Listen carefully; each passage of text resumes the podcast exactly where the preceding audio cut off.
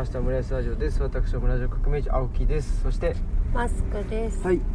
えー、で久しぶりのあのーマリオカート始まりということで、はい。えー移動式オムライススタジオで、えー収録中です。で途中であのー家に着く予定ですんでそうするとあのー移動式オムライススタジオ内にもかかわらず移動してないっていう状態になるという予定ですはい。はいやないか。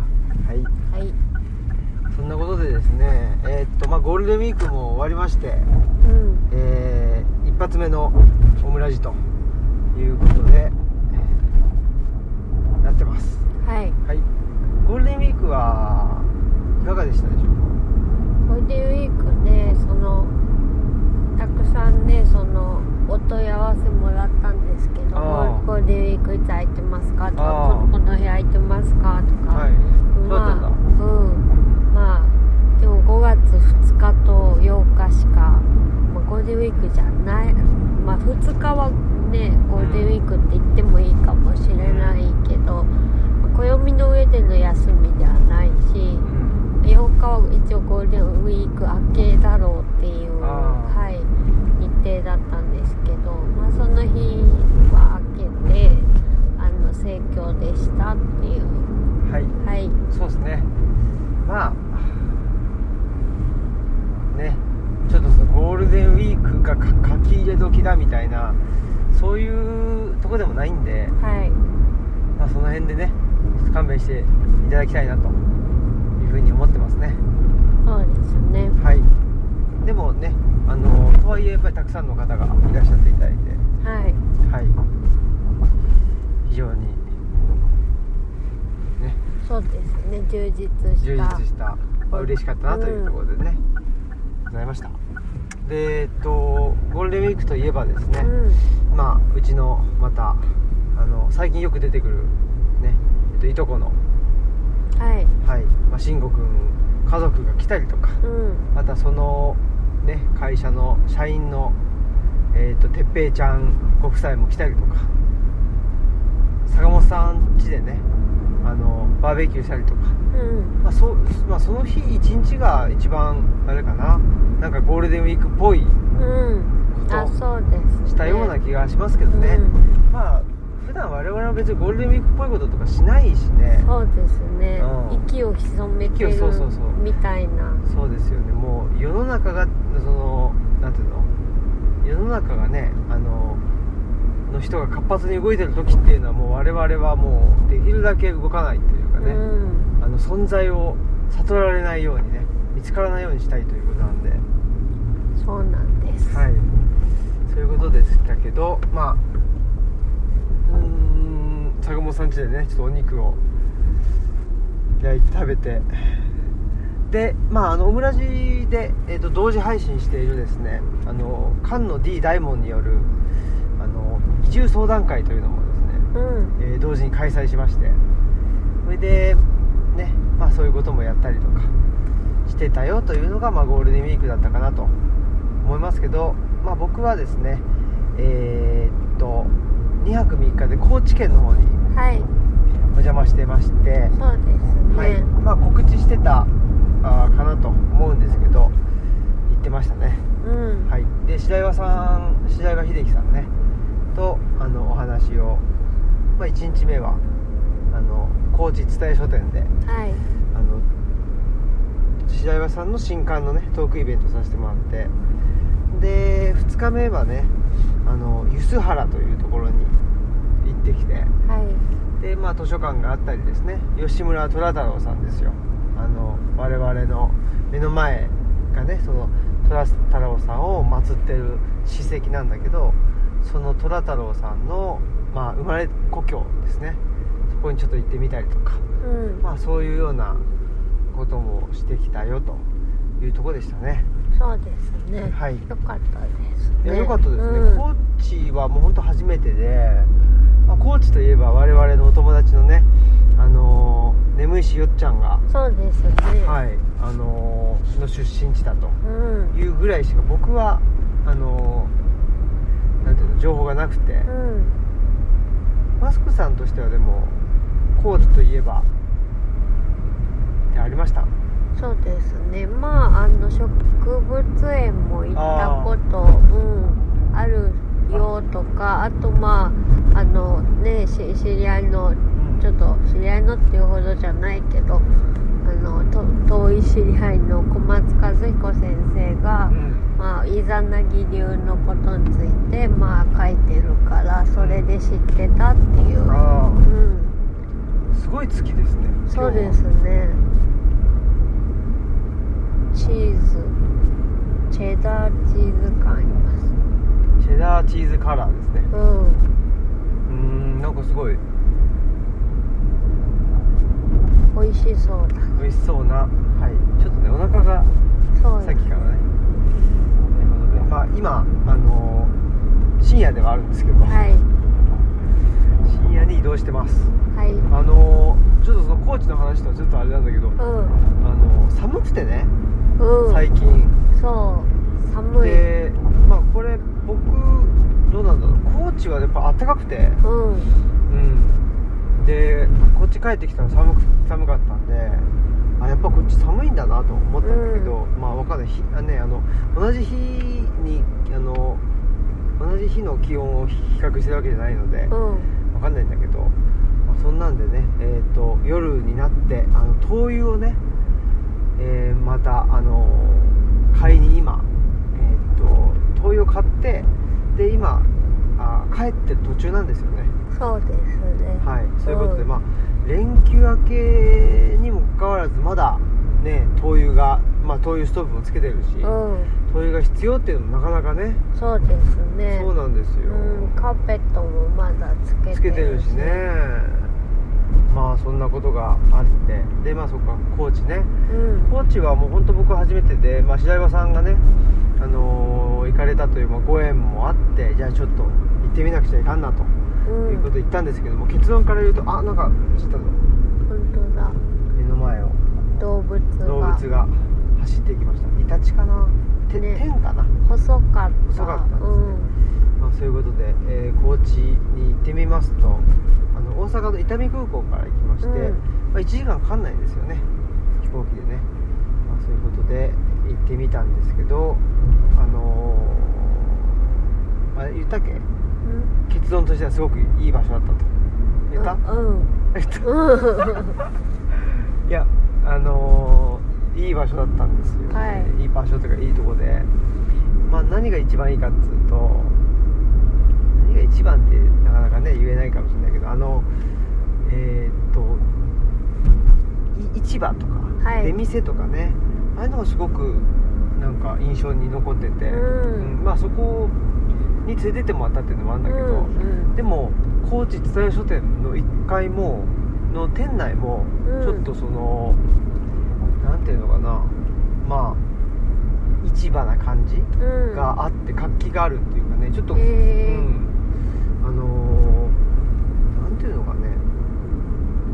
まあざ雑然とって言っちゃあれなんだけど、うん。結構なんかその一貫性がない感じうんがすごく良くって。で日曜日まあ僕は土曜日僕土曜日行ったんですけどあの日曜日にね、えー日曜市っていうやつやってると。あーそっか一有名ですもんねあそうなんだねそこにも連れてってもらってそこもなんかねすごい良かったですよ。なんかううん。なんていうのかな。なんかまあすごい市ってああそうだよなと思ったのがなんかまあ食べ物だけ売ってるわけでももちろんないし、なんかいやこんなん必要みたいなうん。ものも売ってるし、んうん。でねまあ果物野菜魚とかももちろん売ってるし、うん。なんか本当いろんなものが売っててうん。なんかそういうなんでしょうねなんか価値が統一されてない感じ、うんうん。っていうのはやっぱり素晴らしいなと思いましたね、うんうん。うん。まあ、それがねその蔦屋書店の下にあるっていうのがね。あそうそう。まあ蔦屋書店の下はね、あのーなんか美味しそうなお店がたくさんあったんだけど、うんうん、そうそう、まあ、日曜市はねあの、うん、特に。うん。なんかいろいろありましたなんか宿刈り屋さんみたいな。へえ あったりとか。不思議です、ね、うん、何だったんだあれはって思うけど。パン屋さんもあったりね、うん、うん。うん、あとなんか謎のなんていうの？謎の器を売ってたりとか、へえ、面白かったですね、うん面白いですそうねそう。まあそんなことで非常に高知を大好きになってねうん。帰ってきたわけですけどまあちょっとあのー時系列的に言いますとまず高知にね、えー飛行機で行ってうん。でまあそれプロペラ機なんですよ。あだからまあすげえ揺れる。あうん。ちょっとあれがまああの帰りの飛行機でちょっと、まあ、本も読んでたこともあって、うんちょっと気持ち悪くなっちゃったりも、う。あんまり気持ち悪くなんか乗り物酔いとかしないんだけど、うん。結構酔っちゃったくらいの感じで。でも隣の人がいなかったりして、まあ、ゴールデンウィークのその時期っていうのもあるのかもしれないけどなんかまあ空いてたりしてね、うん。で高知空港に降り立ってで白岩さんにあのピックアップしていただいて、うん。で、えーっと雨風食堂さんっていう。はい。本当は閉店閉店っていうかクローズの日だったんだけど開けてくれてねわざわざ。あそうなんだ。そうなんですよ。ほんで、えーっと本も置いてくれてて、うん。まあ、関書房のねえーっと大ファンだとうん。いうこともおっしゃっていただいていたり、まあ、僕らの本も置いてくれていたり非常にいい本がたくたたくさんというかいい本をまああの、ね、別に本屋さんじゃないんですけど、うんいい本を揃えていらっしゃるという感じでしたね、うんうん。はい。でえっと、まあの、まあお店のね、うんと、あの伊藤さんともあのお話しして非常に盛り上がってしまって。うん。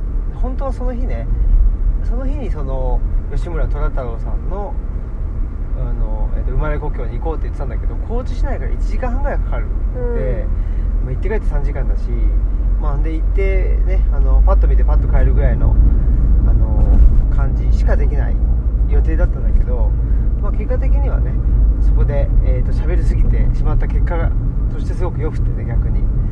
あのその後はもうちょっとこれは高知市内にねいましょうということになってなったという感じだったんで、すごくね、えーまあ、お話できたのも良かったし、まあ、それがあのなんていうんだろうなその後の予定に与える影響も良かったという感じで、でしたね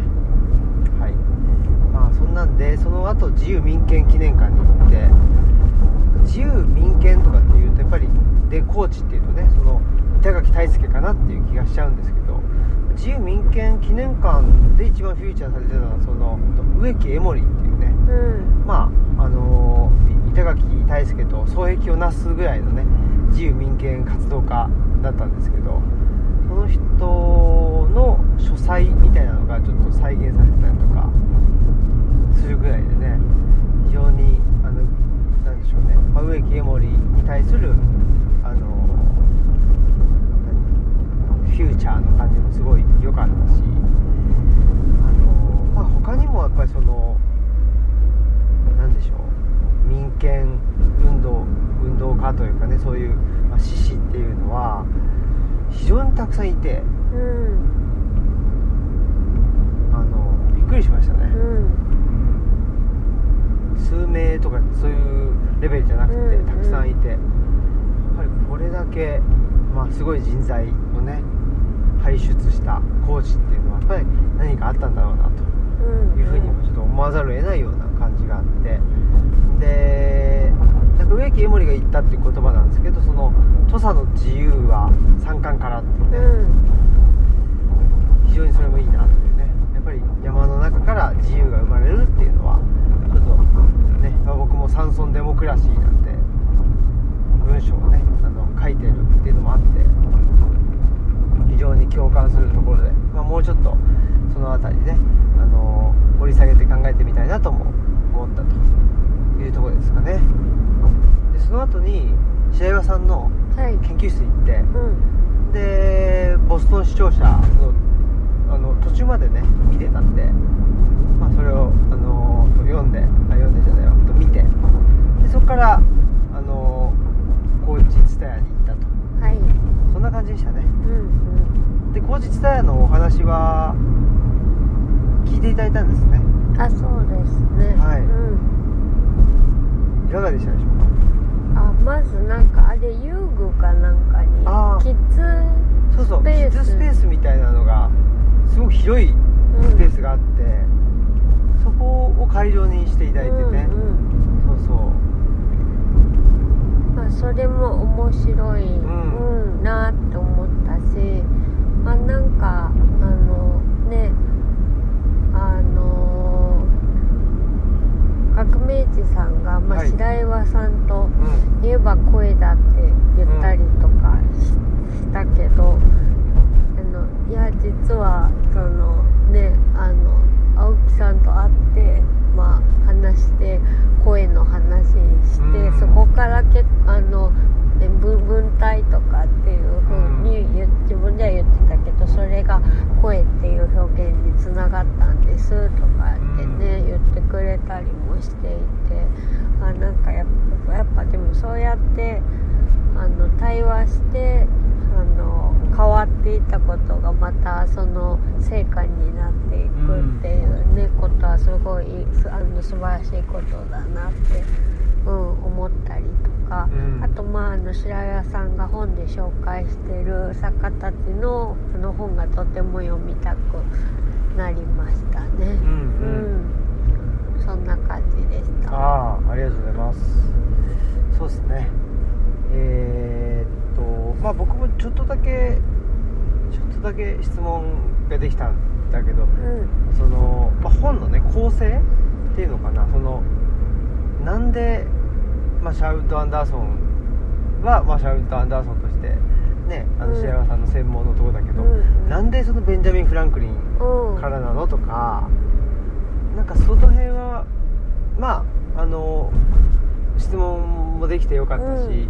まあ、白岩さんのねなんていうのそのご自分のなんか、えーっとヒストリーっていうのと、うんあの重なってるんだっていうお話もねあってそれもすごくよ面白かったなっていうのところがあって、うん。なんかまああの道中喋ってたのが結構僕も白岩さんもあのいわゆる研究書みたいな、ねその本というよりも白岩さんは翻訳だったり、うん。あとあのユニバーサル文学論かな？っていうんであの白岩さんの、えー、とお知り合いの先生とのあの対談だったりとか。うん。で今回の本も、まあ、講義講講義をなんかあたかもその受けてるような感じのあの体裁だったりとかもするしで僕もねあのいわゆるオーソドックスな短調というよりはいろんなあのゲストがね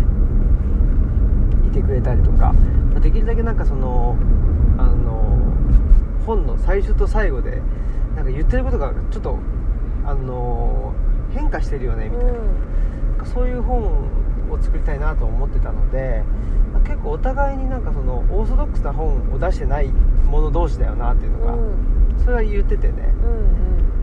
でなんか、まあ、僕もそれすごく面白いなと思ったしで今回のそのまあ白岩さんの本のねベンジャミン・フランクリンから、まあ、トマス・ペインかなとかを通じてえーっとエマソンかなとかがいてでソローがいてみたいななんかその流れとかっていうのが、まあ、その白岩さんのねあの自分の歴史に重なってるっていうことでなんかやっぱりいわゆる専門書ねっていうのはあの主観と客観を分けて客観的に書かなきゃいけないっていうことなんですけど僕らがあのやりたいことってなんかそういうんじゃなくてもうちょっとなんていうかななんかまあそういう分野にも興味持ってもらいたいとかもうちょっとこの普通のなんか専門家じゃない人にも届けたいってところなんですよね。うん。なのでそういう人たちに届けるっていう時はやっぱりその著者の主観であったりなんか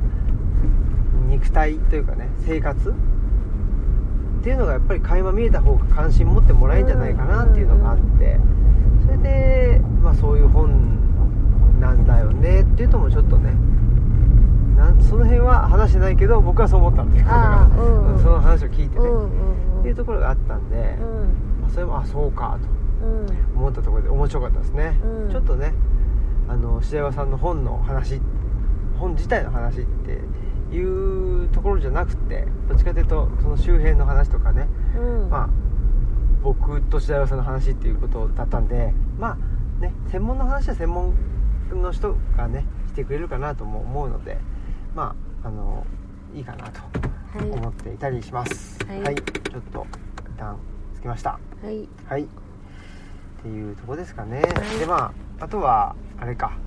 その次の日にえっ、と梼原ね。はい。あの吉村虎太郎さんがあもちろん吉村虎太郎さんの、えっと、生まれ故郷のね梼原に行ってえ図書館があってねで図書館も見てで梼原座っていう、まあ、あの昔からあるあの劇劇場かな？劇場にも行ったりあとはあの虎太郎さんの、えっと生まれた場所はい。にも行ったりとか成果聖火にも行ったりとか、い、ろいろしてなんかすごくあのーまあ今回ねその、まあ、僕が連載しようと思っている今構想中の「えー、と甲を巡る旅」とはい。いうのに当てはまるかどうかなと思ってたんですけどなんかバッチリ当てはまるようなうん。感じになってでなんかそれがちょっと靴を脱ぐっていうのがあ。なんかすごくあの高知行った時になんかそういう経験がすごくあってその高知うん。蔦屋書店もそうだしね、でやっぱ子供と一緒に遊ぶとかっていうとやっぱ靴脱ぐっていうのがすごく良くて、なんかねたまたまかもしれないけどそういう経そういう場所がすごく多かったんでなんか靴を脱ぐっていうことと公っていうのあがうん。なんかリンクしていくんじゃないかなっていう気がしたよという感じでね思いました。で梼原のね雲の上の図書館っていうところにも梼原を感じる本っていう中にうん。我々の本がねいいいところに置いてくださっててねうん。ね。ありがたいなと虎太郎さん亡くなったね場所のそうそうそそこにそばに住んでますうそう。でちょっとねいやたまたまじゃねえかなと思ったんだけどその並びにやっぱりその虎太郎さんとかあと東吉野のうん。関連の本が置いてあったんで、あこれはたまたまじゃないんだなということで思ったりとかねしましたね。そんなことで。で最終日はねあのもう全部お世話してくれたっていうのがあの地域文化計画っていう、うん。あの磯田さんのねうん。このオムラジにも何度か出てくれてる磯田さんのあの大学院時代の先輩なのかな、の中村さんっていう方がやがやっててその中村さんが全部お世話してくださっていろいろとねあの最終日もなんかあの、まあ、地域活性化と文化財みたいな結構僕もそれはあのドストライクなテーマだったんでもっとお話ししたかったんだけどね、まあ、あの飛行機の時間もあったんで、えー、と帰ってきたというところでした。はい。そんなとこですね。はい。はい。じゃあ次のコーナーはいいきますか。はい。はい。お便りスペシャル、お便りスペシャル、お便りスペシャル、お便りスペシャル。はい。はい。そんなことで。あまあね。なのであの講師の皆さん。はい。ありがとうございました。ありがとうございました。はい。いい旅でしたね。いい旅でしたね、はい。また行きます。はい。じゃあえっとはい。お便りです。はい。オムライスネーム白熊みかん。はい。からのです、はい水曜日の朝が楽しみでいつも火曜の夜からワクワクしています。いつも気づきやほぐしをありがとうございます。権力仕草を聞いてお便りしたくなりましたので乱文ながら失礼いたします。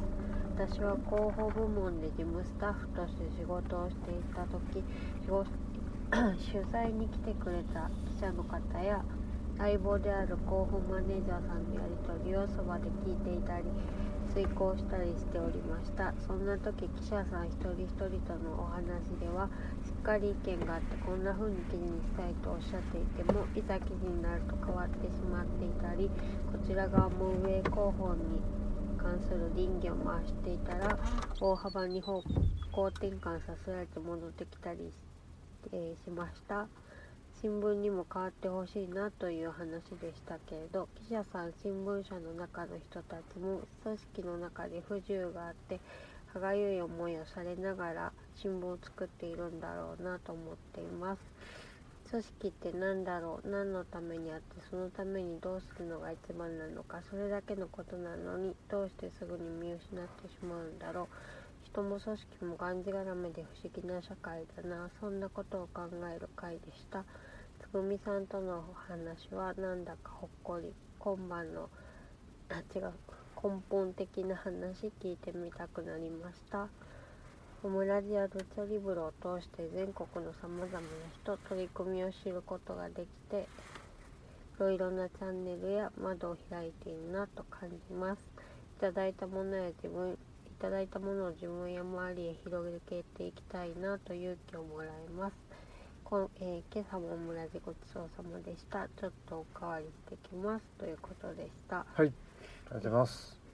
追試師匠名館という本に先日革命さんがお革命児さんが訪れた海士町の方が、えーこの本自体自分の場所でできることをしようと元気をもらえる一冊でしたが村地的ににやりとしてしまいました。ということでした。はいありがとうございます。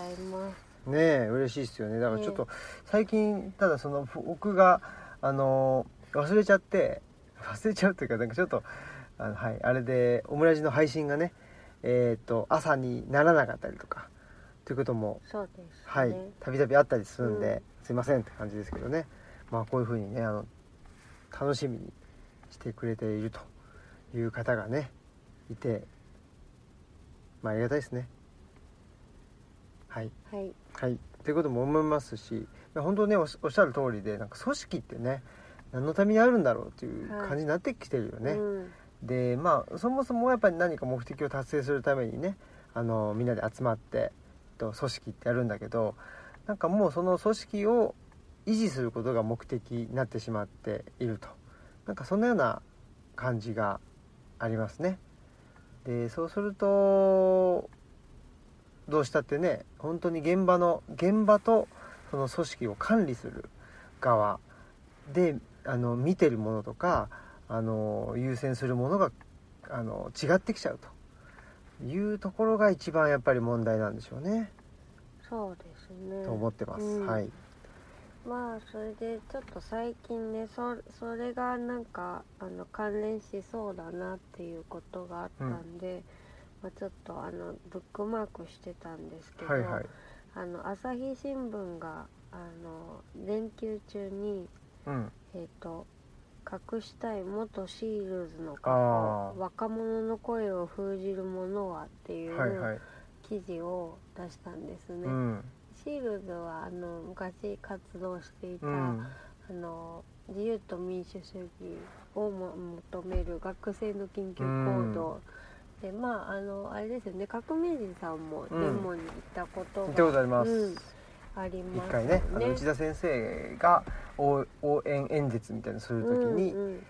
行ってきました、そうですね、うん。2015年安倍政権が集団的自衛権行使を認める安全保障関連法案の整備を進めるのに反対してああ。のこいろんなところでデモを繰り広げていたっていう、はい、ことなんですけど、まあ、この朝日新聞の記事だと、まあ、以前そのシールズの活動に賛同してあの活動していた人が、まあ、今社会に出てでもうその過去のことはちょっとみたいなまあその活動していた自分は誇りに思うけど今距離を置いてるみたいなことを、まあ、こういうタイトルであ出したっていうことがあってでまあそのことをちょっと鮫島ジャーナルで扱ってるんですよね。はい、鮫島博さんってうん。元朝日新聞うんのうん。記者で現在はもうご自身で独立して、うん。きあのジャーナリストをやってるっていう方でで、まあ、この記事があったよねっていうことででこの記事に対して同じ朝日新聞内でも、うん。あのこの記事を書いたんじゃない別のあの記者が、うん。この記事はちょっとそのこういうことを書くとやっぱデデモとかしづらくなるんじゃないかみたいうん。なところをまあ言ったんですよね。うん。であとまあ山崎正弘さんはじめねいろんな方がこの記事に対して、うん。まあ違うっていうことも言ったんですよね。えっと朝日新聞の中の東京社会部のうん記者が、まあなんか市民運動や街頭での抗議は無力だという前提に従って取材したんだろうなと思ってしまったっていうことを、まあツイあの SNS で発信して、うん。まあ、この記事に対してあの疑問を呈したうんんですね。でもこれに対して大阪社会部の大滝記者っていう人が、まあ、うん自分が書きましたって名乗り出てう、ん。で当時路上で声を上げてましたって国会デモにもいましたって市民運動が無力だと思ってませんみたいな感じで、で市民運動に冷たい視線を送るのは誰か気持ち悪い空気の所在はどこかなんとなく形にしたと思っています市民運動に期待するからこそですっていう。うん。からこそ書きましたっていうう。んことを、うんまあ、あうんの反論ツイートでうんしたんですね。うん。でまあこれについてあの鮫島さん、鮫島博さんは、はい。まあやっぱりこれはあのじゃあなんでう、ん。あのその活動にも参加していたうん当事者としてこの記事を書けなかったのか。うんそこはすごく重要なポイントじゃないかっていうことを言ってて、やっぱりそういう風な持っていき方をできなかったのはやっぱデスクとかが止めたんじゃないかみたいな。であとこのあの記事のタイトルもデスクが決めたんじゃないかっていう、うん。だからとまあそこはねその党の記者は SNS とかには書けないと思いますけどあの多分当人が思ったような、うん。最初に意図してこういうことが書きたいと思ったような記事にはなってないんだろうな、うん。みたいな。でそれがやっぱ組織の力で、そういうあのデモを肯定するような記事は出せないみたいなところが、まああったんじゃないかっていうことを鮫島博さん書いてるんですよね。うんうん。で最後にまあ星にまみれた編集局長や部長デスクらと違ってまだ間に合う記者のちょあの原点に立ち返って志を貫徹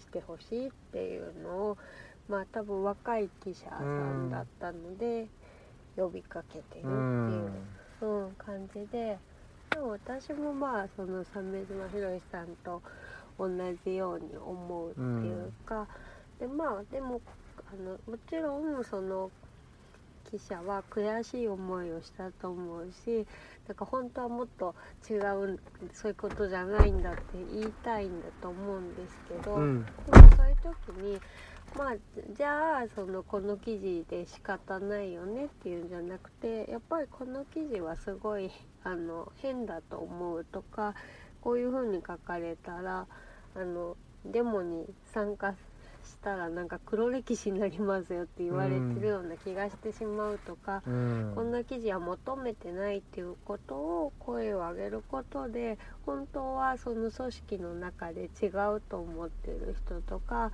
組織の中で戦おうとしてる人を、まあ、外からも応援できるんじゃないかなって思うんですね。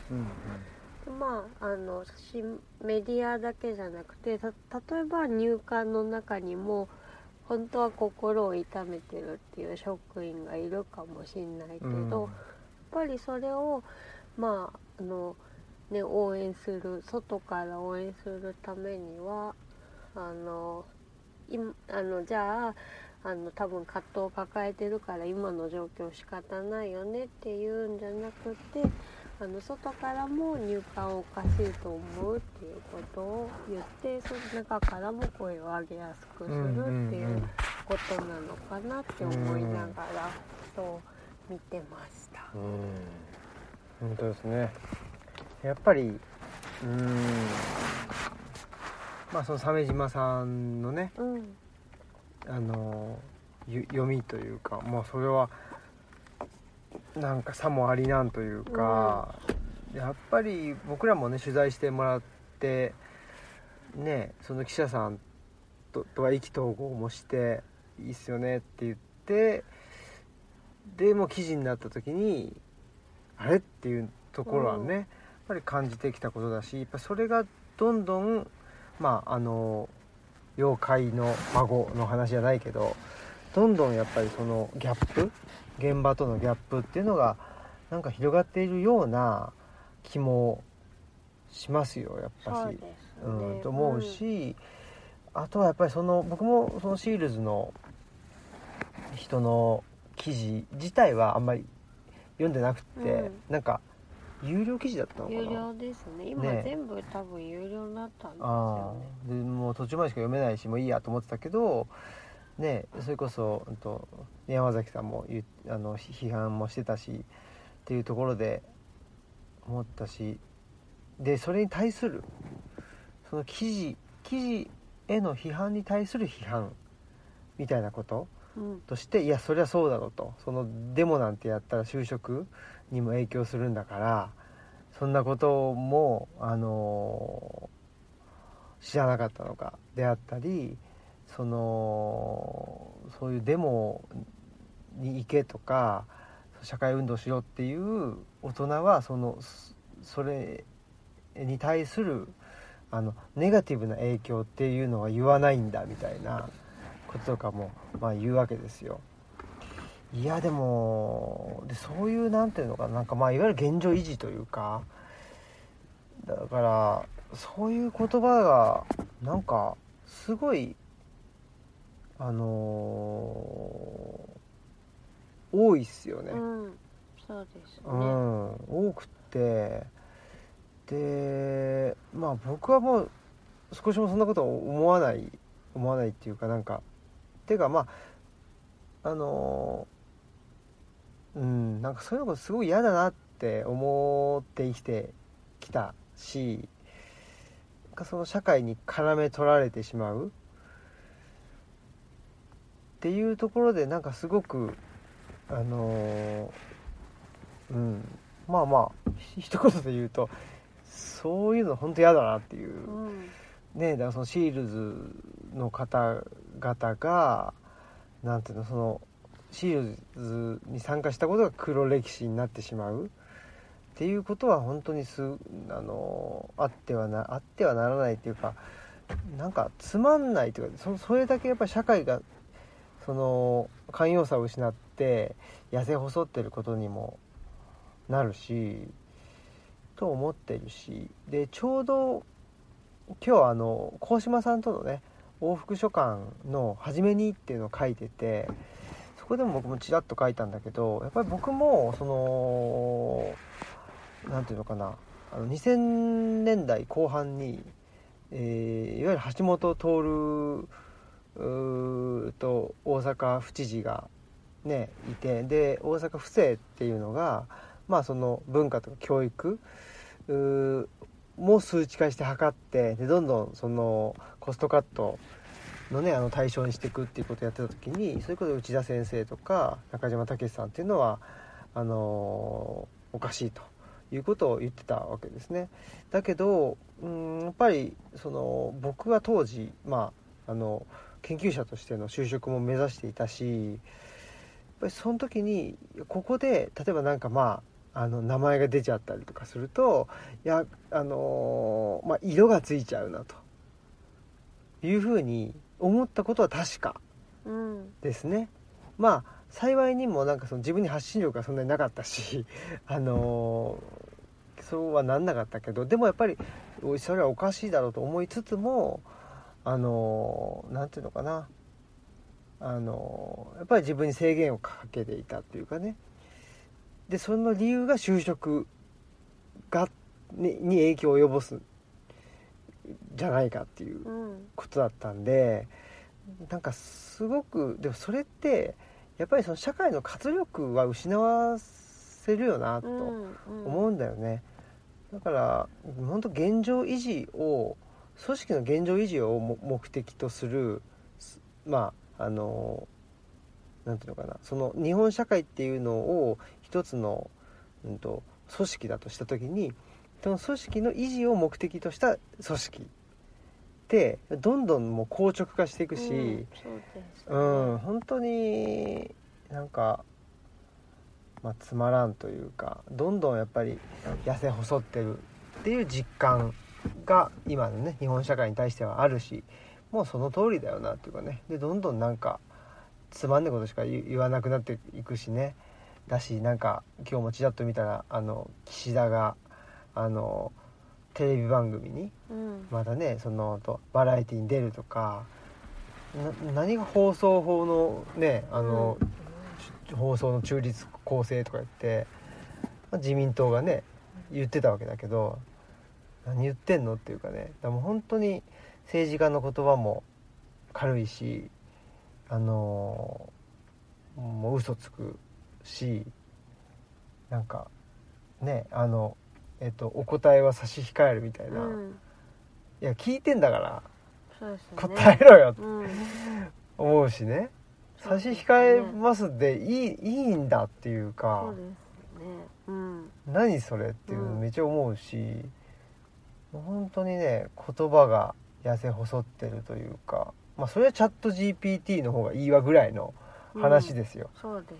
うん。だチャット GPT の方がまあそういう意味ではあの忖度しないみたいな意味でいいとされちゃうぐらいのもうその政治家の言葉のあの薄さっていうのはやっぱりその政治家自身の生活の貧しさ、うん。まあ、お金は持ってるんでしょうよ、うんうん。だけどやっぱりそこがもう商品経済によって埋め尽くされなんかもうその何？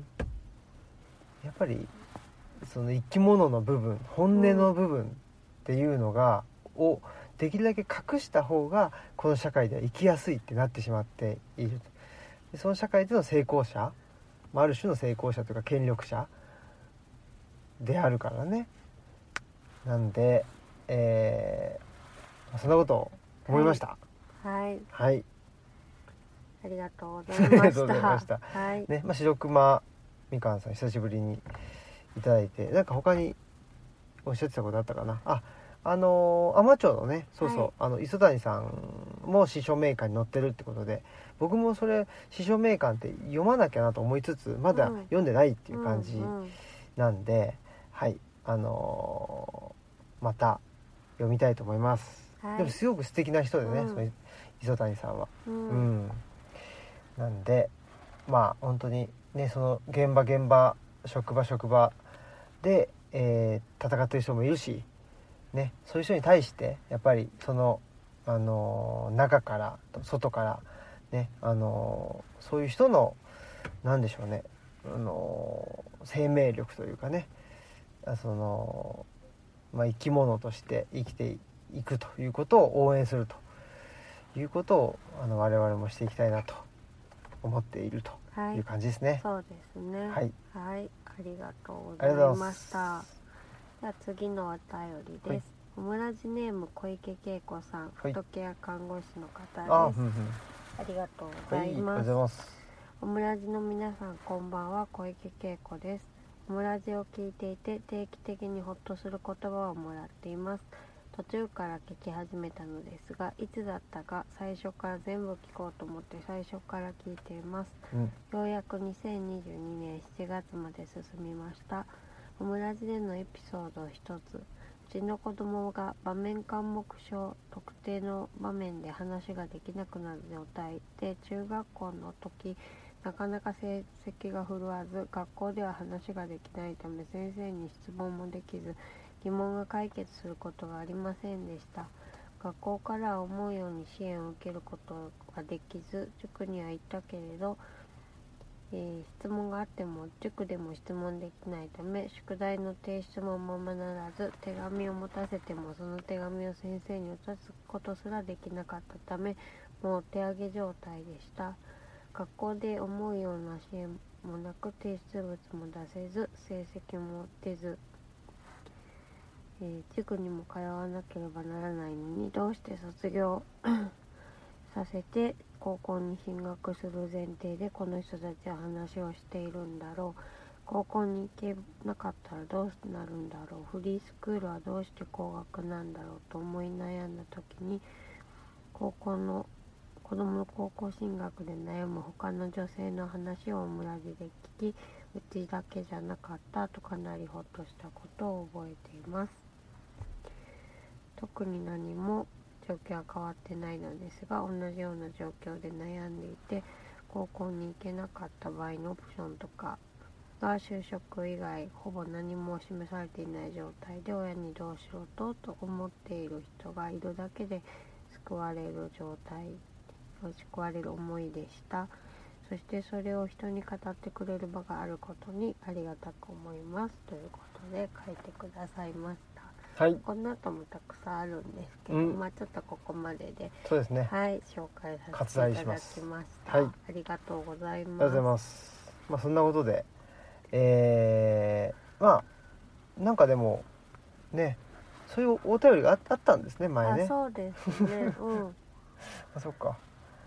ねそう考えるといろいろねそのお便り読むだけでもねあのいいですね。あそうですね、うん。まあ読むっていうかねそうやって書いてくれるからこそねあそうそうそう。なんか悩みをねその自分の中だけでためずに開いてくれるからこそねなんか同じようなことで悩んでる人が助かるっていうことってすごくありますからね。私たちもなんかその自分たちが抱えてる課題を、まあ、本棚を開くことで開いたと思ってるので、うん。なんか個人をこう開くと公共になるって言いますけどね、うん。それってすごい大事なことだなって思いますようね。ん。はい。うん。思いました。ね、だからそういうねあのとてもデリケートな悩みだなとは思うんですけど開いてくださってありがとうございます。うん。うん、はい。ね。そう思います。そう思いますしか言ってないっていう感じですけど。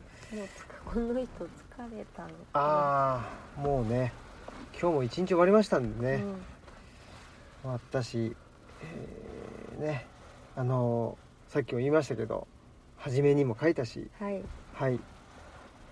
なかなかあの頑張ってね。はい。頑張ってって。しかしあの文章を書くってなかなか面白いですね。あそうですか？そんなことないですか？いやまあ面白いですけど。うん。大変じゃあ大変なんですけど、まあでも本当いろいろいろいろでそのなんていうんですかねストーリーを物語るっていうことまあ例えば今回その僕と鴻島さんのね、まあ、出会いとかその辺がねいつからだったのかとかってやってるとなんか別に鴻島さんと出会った過去じゃなかったわけですよ。出会った過去じゃないというか、出会うための過去じゃなかったんだけど、一応その出会うための過去として物語るわけじゃないですか、うん。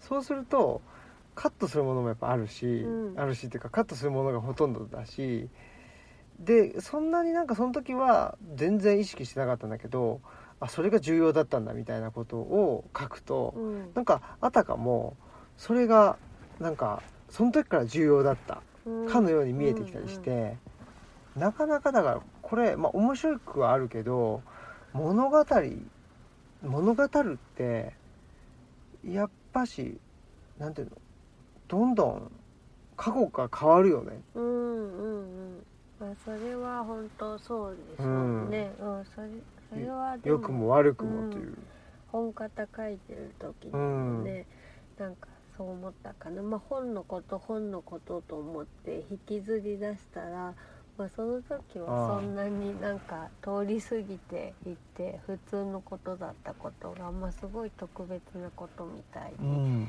見えてきたりすることって、うん、なんかあるなっていう。ね。うん。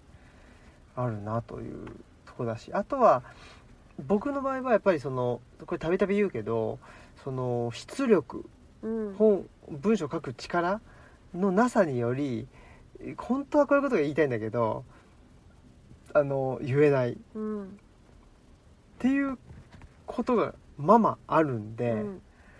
そうするとそれでもねあの本当はこういう風な過去として語りたいんだけどその あの出力であったり言葉の力が自分にないためにそう語れないうんうん。みたいなところもあって、うん。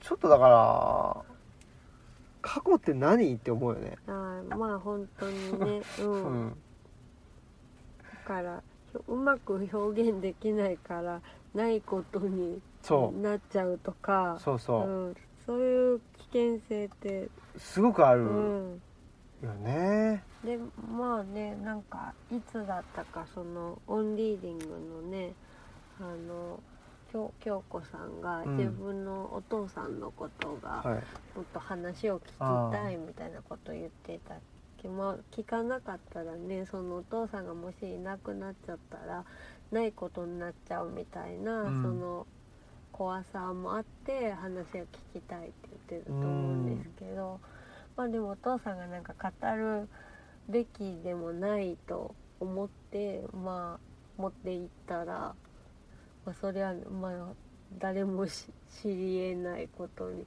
なるんだなとかうね、ん。お父さんの過去は。なんかそういうこともあるだろうなって思う。ねえ面白い。だし今あのー僕の一緒にね味研アジール研究会やってると、守谷さん僕のあの大学の先輩だけど守谷さんがおじいさんの日記をうん。今起こしてるらしくて、へでその時に「彼岸」って出てくるんだけど、うん。いわゆる、まあ、僕らはその、まあ、そ漱石のねーうんうん。彼岸過ぎまでの彼岸として書いてるわけじゃん。でも違う文字で書書いてたりとか違う漢字でね、うん。当て字でやってたりとかもしてるらしくてそれも面白いしでだんだんとその戦中太平洋戦争のね、まあ、に日中戦争太平洋戦争その戦中に今日記が向かっていってて、うんちょっと読みたいやら読みたくないやらうん。みたいなことも言ってて、なかなかそれもそれはまあねあの後々振り返ってっていうわけじゃなくてその日記だからね、うん。あのリアルタイムのに、うん。ねものじゃないですか。だからそれはそれでなかなか面白いし。うん。なかなかまあ本とか文章とか言葉って面白いなってね、うん。なんか改めて思い始めました。うんうん。うん。まあ僕らもね山岳ノートはね日記がベースだから。そうですね、うん、っていうのもあるし、うん。でも過去のことっていうのもエッセイとかだと過去のことにしょまたねあの引っ張り出してきてとか書いてるから、それはまた違うしね、っうん。ていうんでまあいろいろなあの文章をね、まあ、書く機会をあのいただいてるんであの、まあ、ありがたいなというところではありますけど。うん。なんかそうねでも言葉になっちゃうとなんか全部真実なような気がしちゃうしね、うんうんうんそれはそれでちょっと怖いなっていう。そうですね。ん強いから、ね、強いからな。うん。っていううんことも思ったりしてます。はい。はい。そんなことでえーっといいですかね。はい。はい。もうちょっと眠いので。はい。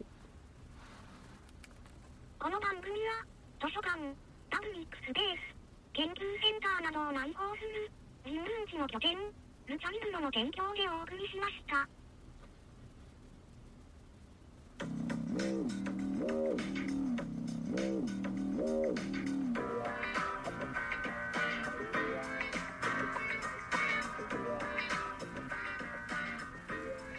はいってことであのー、つぐみさんとのねはいえー、なんだっけ？根本的な話。そうそう。は半地下。あ半地下統治下の中の根本的な話。そうそうそう、うん、僕き高知行った時にあ。あのー夜ねはい。あのひあの一人だったんで、はい。ちょっと聞こうと思って。うん。非常にではいそうだそうだと思いながら、はいえー眠りにあそうですか。つくことができましたんでう、んあのぜひ皆さん聞いてみてください。ララバイとして。そうそうそうそう。非常に良かったですね、うん、なので、えー何回かねまた聞き直したりしてはい。ねはいやってます。そうです。うん。ありがとうございます。いえいえまあこれからちょっとねうん定期的にお話、そうなんだね。うん、しようねと言ってるので、うん。私もなんか定期的にいいじゃないですか。うん、生きる希望をもらってあやっていこうかなと思います、あねありがたいですね。うん、他には何かありますか？まあ僕ら僕らはしばらくはどこにもうん、うん行かないかな、うんなんかうんなんかないかなイベントごとも。そうですね。まあ今日あのね収録日の今日はあの東吉野のねはい。あのリーベ東吉野あさんとあのアユルロッチさんとちょっと打ち合わせをしていて、うんうん。でまあ、ルチャリブロと、まあ、ルチャリブロに来て、まあ、そのまま泊まりたいみたいな時に、まああのアユルロッチさんとかリーベさんだったら結構その安心して泊まってもらえるかなっていうのがあって、うん。まあコラボしたいねってずっと言ってたんですけど、今日はその打ち合わせでした。うん。でまああの今これからちょっとやってみようとしているのは、まあ、うちで夕方頃から読書会やって、うんうん。でその後、まああのお風呂入ってるリーベさんとかアユルロッチさんに行ってで一緒にあの私たちも一緒に行ってでご飯一緒に作ってもうそのままあのい一緒に宿泊してしまいましょうっていう、うん。あの企画を今立ててますのねで、だからまああのゆっくりねちょっとはあのただルチャリブロに行くだけじゃなくて、まあ、ゆっくりちょっと話してみたいなとかあのそういうことがあったらぜひあの参加していただけないかなと思ってます。うん。はい、そんなことです。はい、よはい。えー、引き続きよろしくお願いしますろしくお願いします。では本日のお相手は村ラジオ革命児青木とマスクでした。さよならさようなら。